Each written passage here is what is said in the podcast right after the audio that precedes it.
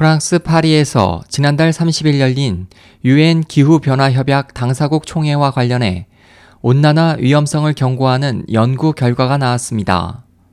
8일 비영리단체 클라이밋 센트럴의 발표에 따르면 온난화로 지구 온도가 산업혁명 이전보다 섭씨 4도 상승할 경우 해수 팽창, 빙하 융해, 그린란드와 남극의 얼음 감소로 해수면이 상승하면서 미국 뉴욕, 중국 상하이, 인도 뭄바이, 호주 시드니, 영국 런던 등 전 세계 6억 2,700만 명이 거주하는 지역이 바다에 잠기게 됩니다.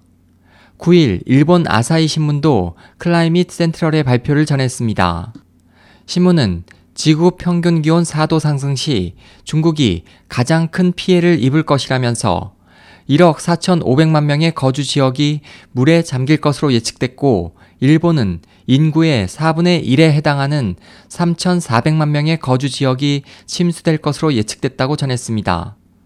그 밖에 서태평양의 마샬 제도는 인구의 93%가, 네덜란드는 67%가 거주하는 지역이 해수면보다 낮아지게 됩니다.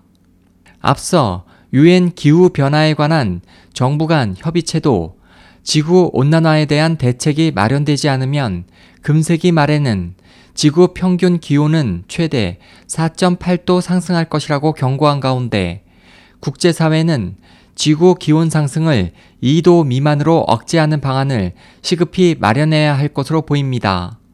SOH 희망지성 국제방송 홍승일이었습니다.